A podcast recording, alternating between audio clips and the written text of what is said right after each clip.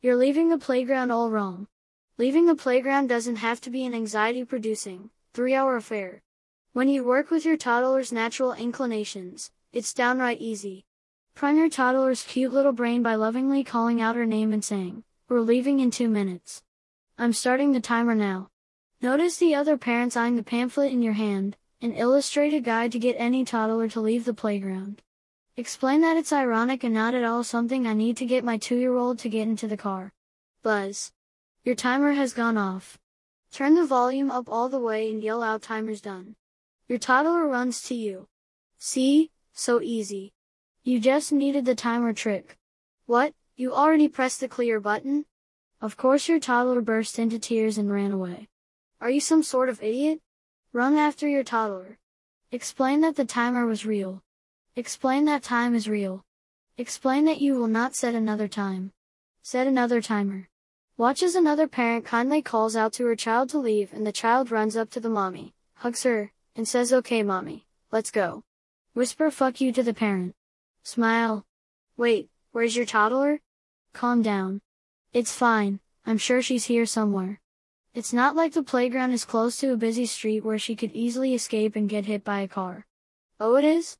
That seems like poor city planning. Have you thought about running for city council on a platform for playground safety? Don't get distracted, go find your daughter. Maybe yell out your daughter's name? A little louder. Scream IT louder.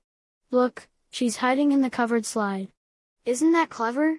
She seems to be holding a plank on the slide. Your daughter's unnaturally strong. Huh?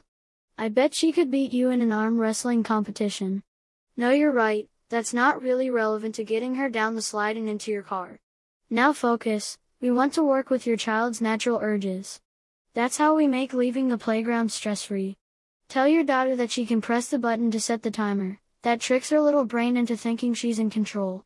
See, she loves that idea. Yikes, it looked like it really hurt when she hit you in the face as she hurled down the slide. It seems like she doesn't want to engage with the timer. Weird.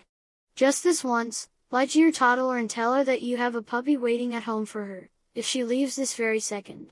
OMG, did you actually do that? That was a test. Fail.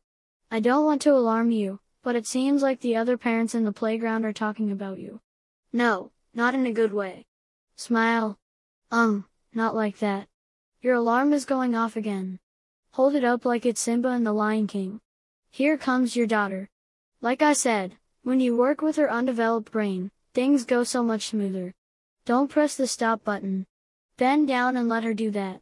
See, wasn't that easy? Wait, why is your toddler yelling that you're a stranger who's trying to lure her out of the playground with candy? Did you hear that? Your daughter used the word lure. She has a great vocabulary. Oh, right, not really the point. Take her hand and start walking out of the playground. No, she shouldn't be screaming like that. Oh wow, that's a lot of cop cars. Explain to the stern officer that your daughter was playing a game she made up called Mommy is a Kidnapper.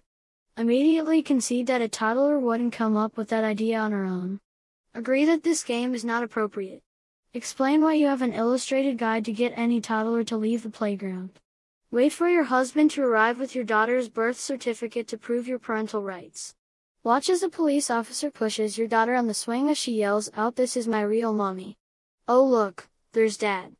Watch as your toddler runs to him, takes his hand, and walks home.